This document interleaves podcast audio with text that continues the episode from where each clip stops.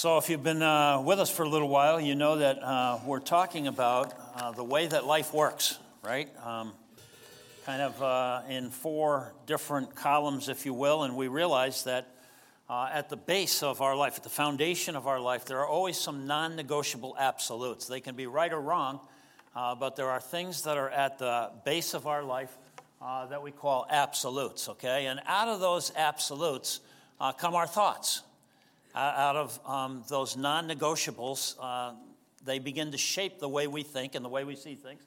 Uh, we call it our traditions or our culture, but it's really the way that we think. And then out of that comes our uh, kind of emotional life, and uh, we become aware of the needs that are a part of our life and uh, causes us to uh, act in certain ways. And then finally, at the other end, is the choices that we make, or I just call it the program. What are we going to do? What are we going to spend our money on? How are we going to spend our time? Who are we going to choose for friends, and all the rest of it. And so there's a, another way of looking at this, is you might say, the absolutes are our beliefs. Okay? The traditions or culture are our thoughts, our way of thinking. Uh, the needs are our emotions, uh, the kind of the feelings that we have. And the program really is our choices, the decisions that we make. Just another way of looking at the same way that um, life works out. And so we're trying to identify some of the non negotiable absolutes at the far end of that. What are those uh, absolutes that are non negotiable for a God first life? Uh, what are the non negotiable absolutes? And so we saw first off that the Bible uh, is the Word of God, right? And it is therefore the source of authority for a God first life. And then we saw last week that sin is our worst nightmare. As soon as you open the Bible and you kind of uh, start to read and think for yourself, you realize that I'm in trouble because I'm uh, uh, uh, a progeny of Adam and Eve, and sin is a part of my nature. Uh, I was born with a me first, not a God first nature. And so uh, I'm immediately able to recognize that's our worst nightmare. Now, this morning, I'd like to suggest to you that um, our entire relationship with God is based on His grace. I'd like to invite you to think with me about the non negotiable absolute called grace. And that God's grace, okay, is the only solution, the only solution uh, for a restored relationship with God that sin destroyed. God's grace is the only solution for a, a restored relationship with God. Nothing has the power uh, to actually uh, reverse the effects of sin other than the gospel, the good news of God's grace. Nothing gives us the freedom that comes to us through grace. Grace really is amazing. Grace is amazing. And I invite you to think with me about it. when Jesus was here, uh, you, if you just think about um, what you know from the Gospels, you'll be able to um, uh, obviously agree with this. When Jesus was here, he created a, a radical contrast with his peers. A radical contrast. He was very different than his uh, Jewish religious leaders. The Pharisees were self righteous, right?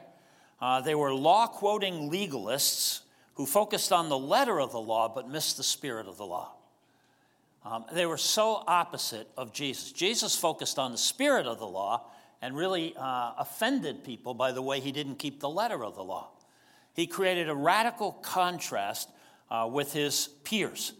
Um, he, uh, the, the, Pharisees were focused on traditions, uh, but they missed the absolutes. Meanwhile, um, John, one of Jesus' original disciples, okay, uh, John, describes what was so different about Jesus. Years later, John sits down to write about his experience with Jesus.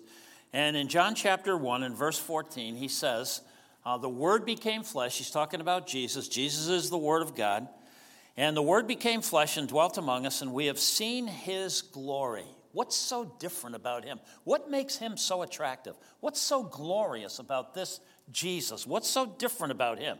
We have seen His glory as of the only Son from the Father, full of grace and truth. What was so different about Jesus? He was full of grace and truth. Full of grace and full of truth. And this uniqueness about Jesus is his glory. It's what makes him look so good. Uh, into this religious world of the Pharisees, of darkness with its demands and requirements and expectations, comes Jesus, who presented a revolutionary way of relating to God through grace. Through grace. Grace without compromising one iota of the truth. Full of grace and full of truth at the same time.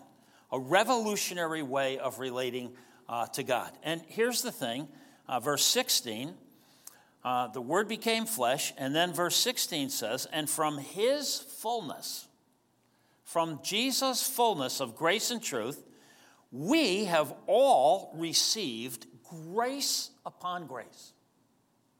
From His fullness, we have all received grace after grace after grace after grace. We have all received from His fullness. This is His glory. He's full of grace and truth. First, we see it in Him, and then we receive it from Him. And grace radically changes people, changes us. Grace is amazing. Uh, it changes our way of thinking, it changes the way we love, it uh, enables us to have compassion, it changes the way we see other people. Grace is amazing and it changes us from the inside out. Uh, the Pharisees, Jesus' peers, pushed for a religion that focused on externals, on the letter of the law. There was no room for authenticity. The whole thing was about how we were going to present and how we were going to look. And to be authentic and to be broken and to have problems and all of that, there was no room for that. And so the Pharisees presented themselves um, through the externals and it stifled this issue of grace. Uh, following God in the Pharisee way of thinking was stifling. It was a duty, it was motivated by guilt. But Jesus came and um, enabled us to have a joyous response to God's love expressed as grace. What a contrast. And so Jesus spoke to the heart, right? Jesus spoke truth and grace which translated into freedom in people's lives. In John chapter 8, Jesus was talking. He said, You will know the truth, and the truth will set you free. There is a freedom from sin that's to be had through the truth.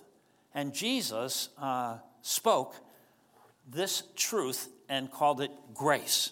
So, what is grace? What really is grace? Well, the word, if you uh, track it down, actually goes back to an Old Testament Hebrew word that actually means to bend or to stoop, to stoop down, right? Uh, it's the idea of a condescending favor. It's the idea of a kindness that's given and not deserved. It's to stoop down, an undeserved favor. Grace is extending favor or kindness to somebody who doesn't deserve it and who can never earn it or pay it back. And it's God's glory to be full of grace and to be full of truth. And so receiving grace from God always stands in contrast uh, to um, anything that we try to do for God or, or try to uh, have be accepted by God through works. Grace uh, and works are at opposite ends of the spectrum.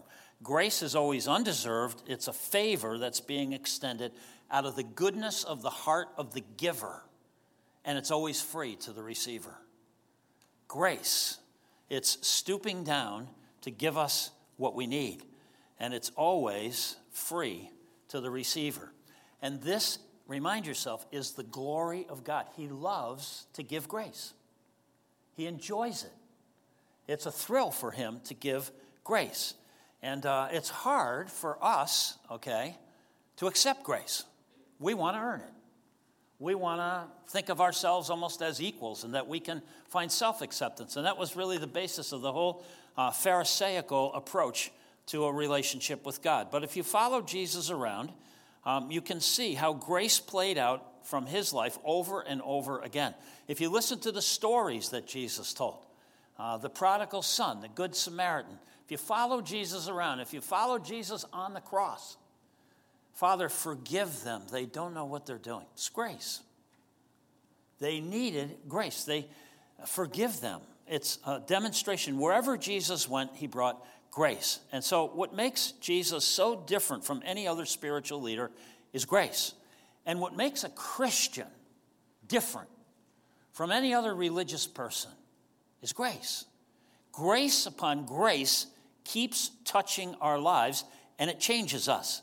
Um, you begin to appreciate your life more. You begin to spend less time being critical and more time being compassionate.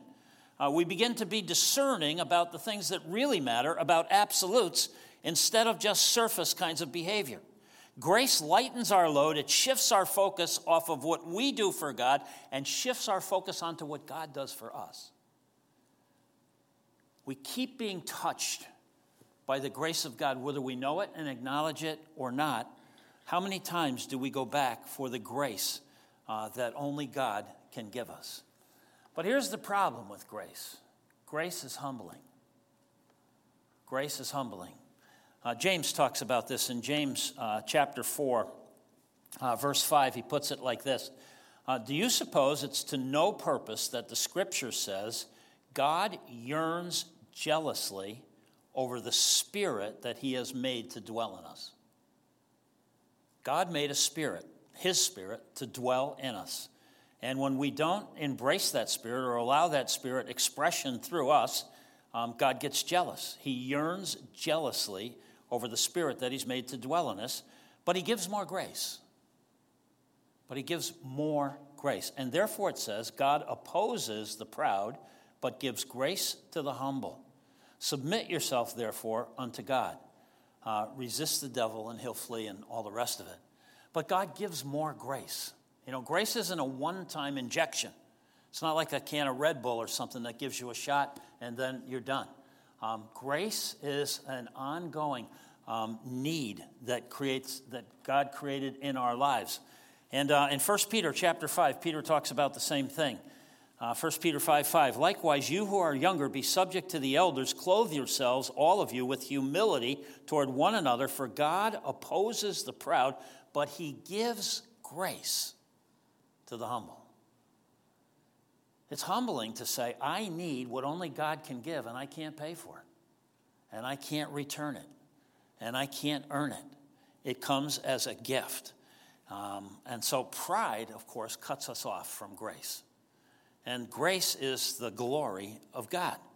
Uh, the spirit of our day, of course, is humanism, the elevation of man, and it feeds our pride. It puts us at the center of the universe um, you probably have come across this quote at some high school or college graduation I am the master of my fate, and I am the captain of my soul.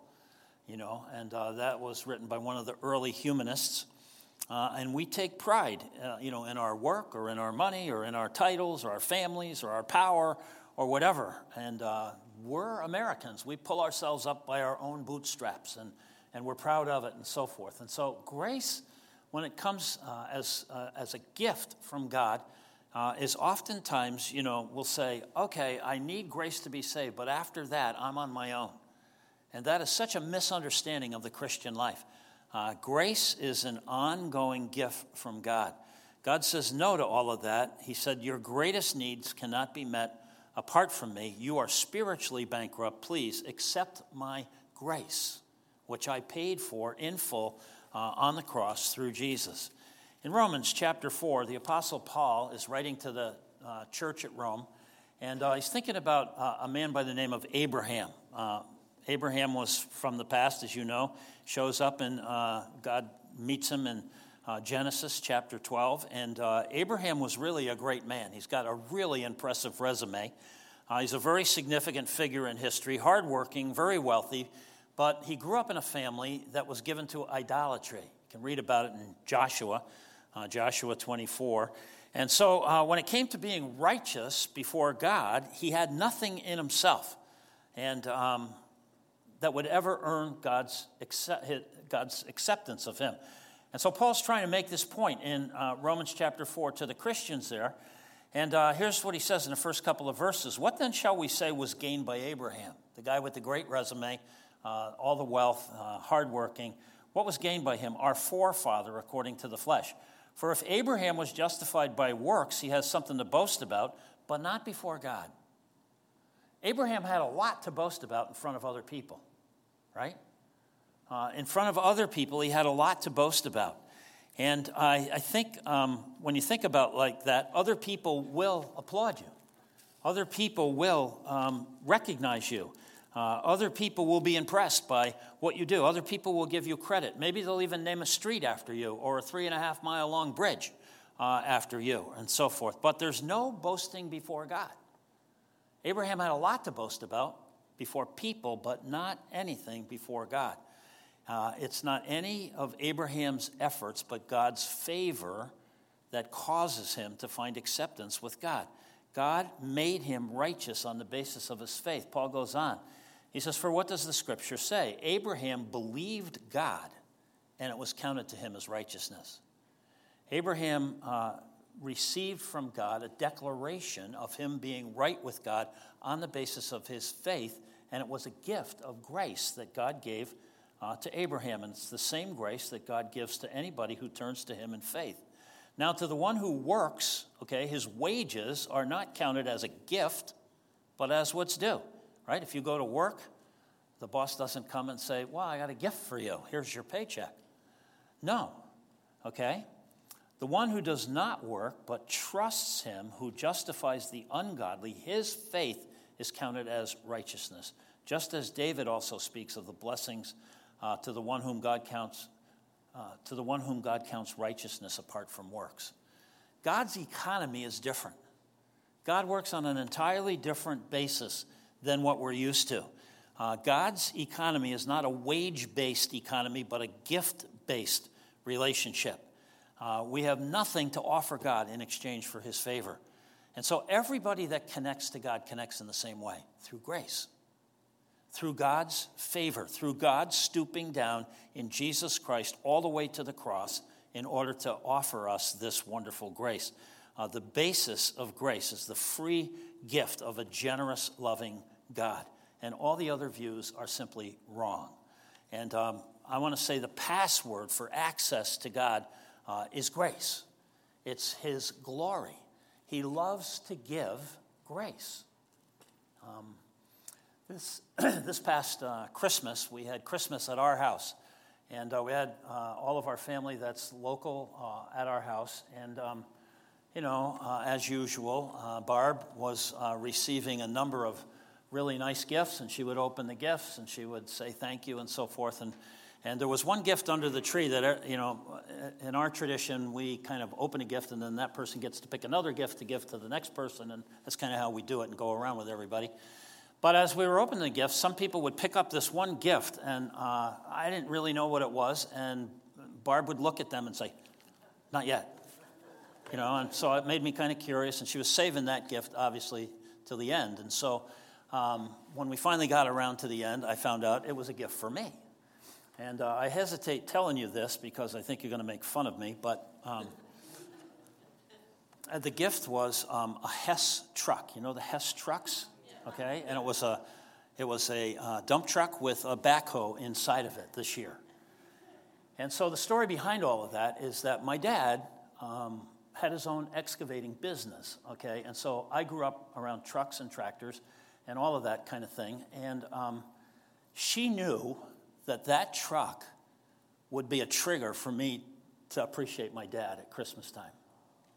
See? And the whole time that this was going on, I was watching her face because she was way more excited about giving that gift than she was about receiving any of the other gifts that she got for herself.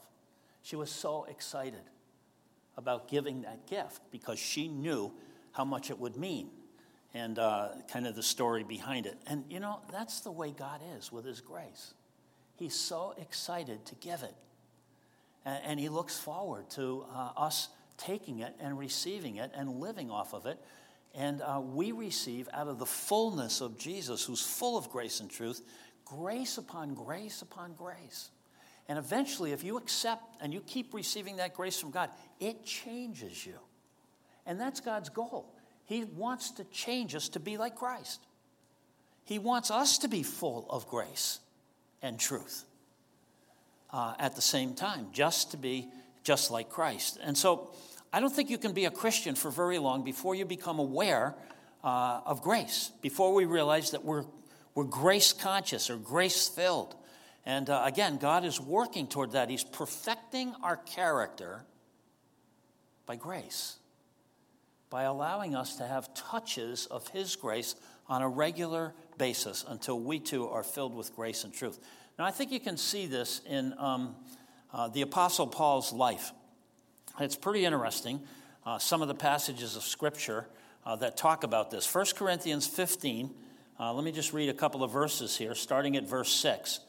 Uh, this is Paul talking to the Corinthian church, and he's saying, uh, Then Jesus appeared to more than 500 brothers at one time, most of whom are still alive, though some have fallen asleep. Then he appeared to James, and then to all the apostles, and last of all, as to one untimely born, he appeared to me. Paul's saying, You know what? I noticed that Jesus, after his resurrection, went to all the important people first, right? And he appeared here and he appeared there and he appeared to the greats, you know, Peter. He appeared to Peter and he appeared to uh, James and, and so forth. And, and, uh, and, and, then last, I was last. He appeared to me. Um, and he, he, appeared to me, and, and, look how he talks about himself. Uh, he appeared to James and then to all the apostles. Last of all, as to one untimely born. In the Greek language, if you look up that term, untimely born, it means premature, it means stillborn. And Paul's talking about himself as somebody who was born spiritually dead. Last of all, and, and that's a scriptural truth, right? If you think of all the appearances of Jesus, the last one was on the Damascus Road uh, when he appeared to uh, Paul. And he said, uh, uh, goes on, he says, I'm the least of the apostles. Right? I'm the least of the apostles. I'm unworthy to be called an apostle because I persecuted the church of God. But by the grace of God, I am what I am. Paul's like, you know what? I was the biggest knucklehead there is. But by the grace of God, I am what I am today. And Paul, of course, the great apostle Paul, wrote half the New Testament or more. You know, I'm the least of the apostles. And when you think about this and you think about grace, I, I wonder how many of us would say the same thing. You know what? It's by the grace of God that I am who I am. By the grace of God, I am who I am.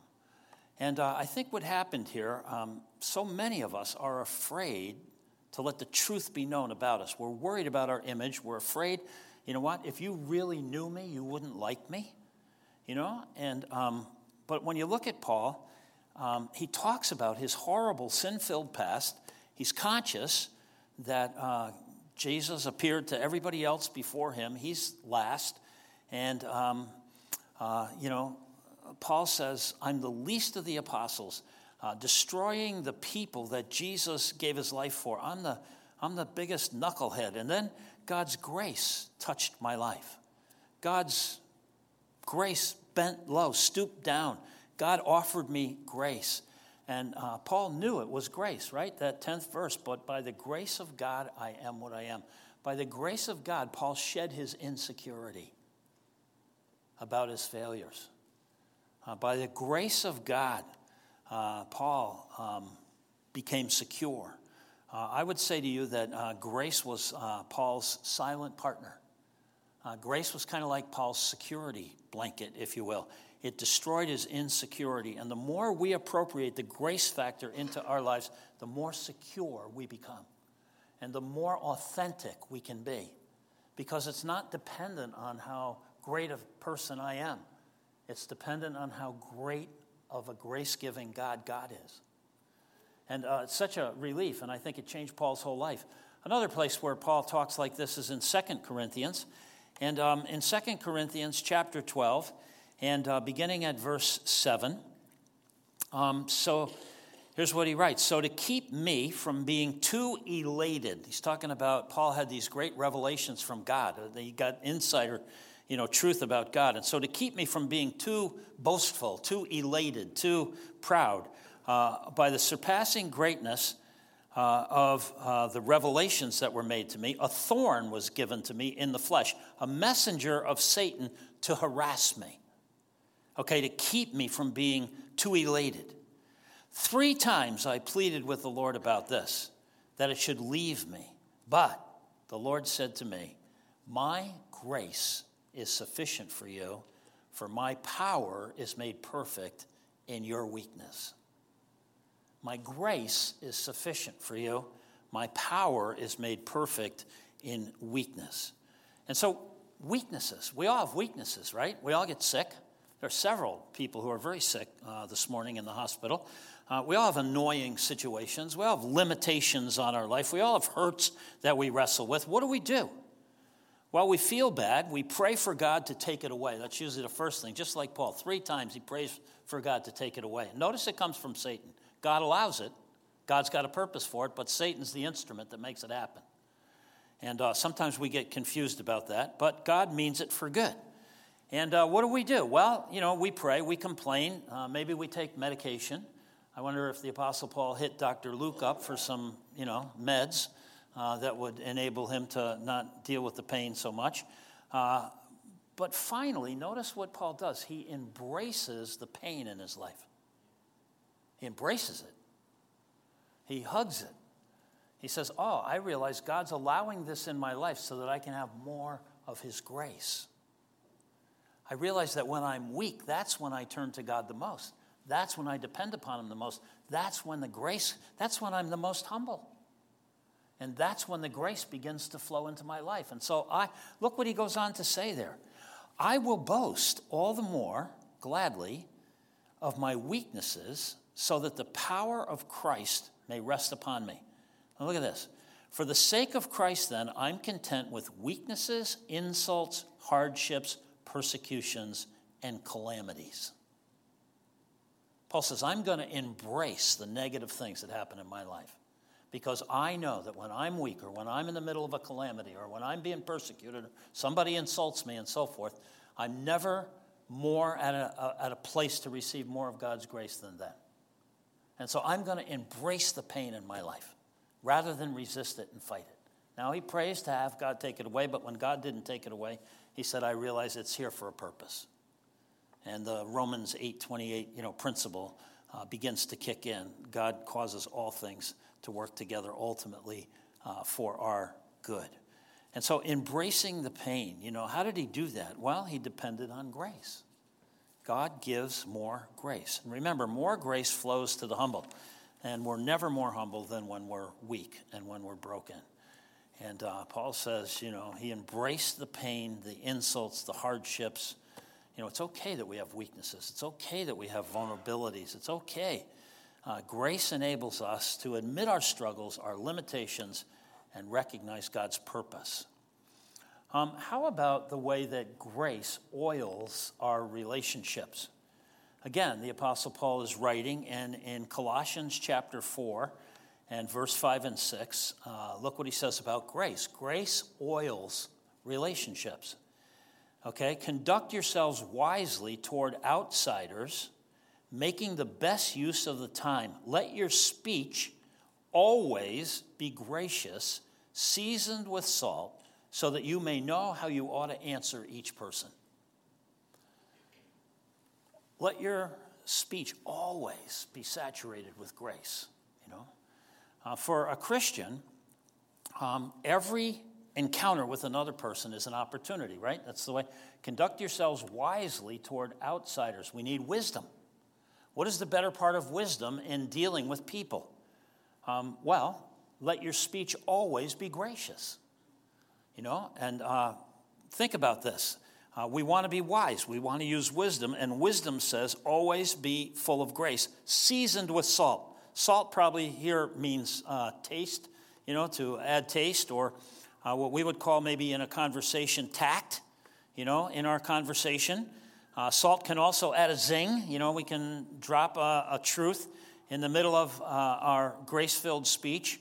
Uh, grace gives the benefit of the doubt to people. Grace is kind, it's accepting. Grace is winsome. Uh, somebody said one time that tact, okay, in a conversation is like a girdle. Uh, it enables you to organize the awkward truth with more attractiveness. I thought that was clever. it enables you to organize the awkward truth. The Bible says it like this speak the truth in love. Speak the truth, but do it in love. Uh, grace is really the outcome of biblical love. Uh, and I think a good sense of humor adds a lot. We can laugh at ourselves, laugh at life, and so forth. Uh, again, grace is um, what oils relationships. You know, every time you start the engine of your car, there are form fitted metal parts that begin to grind against one another as the oil pump in your car rushes to send a, a, bath of oil through the arteries of your engine. And it takes about 11 seconds before the fresh oil can make it to these parts that are uh, grinding against each other. And in those 11 seconds, it's been said that um, um, about 500 miles of wear and tear happen on your car in those 11 seconds before the oil can get there and bathe those parts so that they can get along. And, and um, really, uh, oil is, uh, or grace is the oil of um, relationships. Uh, all of those metal parts were made for compatibility, to get along with each other. It's what makes your engine work. Okay? And it's not until they're bathed, however, in oil that they can work at optimum uh, levels. And the same thing is true with people. You know, a grace filled marriage is a smooth running marriage. A grace filled friendship is a friendship that lasts a long time. Grace is the oil, you know, that lubricates relationships and keeps people uh, from destroying one another, people who were made uh, to be compatible. And then finally, if I could, uh, just uh, one more. In um, Hebrews chapter 13, uh, I would say uh, and nobody uh, knows for sure who wrote the book of Hebrews, but in Hebrews chapter 13, uh, there's some really great advice that says listen, never give up on grace, never let your focus be off of grace. Um, and it's a kind of an interesting, it was happening back then and it happens now. Uh, Hebrews 13, verse 7, uh, puts it like this Remember your leaders, those who spoke to you the word of God, consider uh, the way of their life, imitate their faith Jesus Christ is the same yesterday, today, and forever. Do not be led away by diverse and strange teachings. I'm amazed at all the different weird ideas that people come up with uh, about religion and about God. Don't be led away. Back in that day, there were strange teachings, and in our day, there's a, a plethora of um, strange teachings. And look what he says Don't be led away by diverse and strange teachings for it is good for the heart to be strengthened by grace. Don't ever let anybody. In fact, the more grace is appropriated in our lives, the quicker we recognize false ideas that come our way. Because our whole non negotiable absolute, our whole relationship with God is based on grace. And uh, the more we recognize it, the easier it is to recognize what this passage of Scripture calls strange teachings for it's good for the heart to be strengthened by grace, not by foods. You know, one of the big things back in that day, and we could go and show this, but um, uh, food, meat that was offered to idols, it offended some people and they wouldn't eat it. And other people said, an idol's nothing. And of course, we can eat the meat and, and not worry about it. And, and so those two groups of people would fight amongst each other. And uh, you can read about it uh, yourself in like uh, Romans 14 and in Corinthians and so forth. But there's no end to strange teachings. You know, last October was the 500th anniversary of the Reformation of the church, the Protestant Reformation. And one of the major issues was grace, because the concept of grace had gotten corrupted and was twisted around. And, uh, you know, the, the, the minute you try to add anything to grace, you diminish it. If you say my relationship with God is based on God's favor to me, but in addition to that, I'm going to add this or that or the other thing to make it better, you destroy grace. And that's what had happened. And it had gotten so twisted around that there was this whole revolution about it. Grace is so unique, it's so counterintuitive, it's such good news from God. Uh, the more we receive and depend on God's grace, I think the more you can recognize phony teaching. So somebody said this, let me close with this love that goes upward is worship, love that goes outward is affection, love that stoops downward is grace. we have all received from the fullness of Christ grace upon grace. Let's pray. Heavenly Father, again, we're so thankful for the Bible. We're thankful for the Word, but boy, are we thankful for grace. We confess that we would be totally lost and way out in left field with no hope if it weren't for grace, your goodness reaching down and bringing us favor. And so, Heavenly Father, I pray that you would help us to cement this in our hearts and in our minds that grace is a non negotiable absolute. It's the basis upon which our whole relationship with you depends. And I pray, Heavenly Father, that as we appropriate your grace as, as the fullness of the grace that's in Jesus rubs off on us, that we would allow you to change us, that we too might be full of grace and truth. And that while we are most gracious, without compromising any truth, we could be exactly like Jesus, in whose name we pray here this morning. Amen.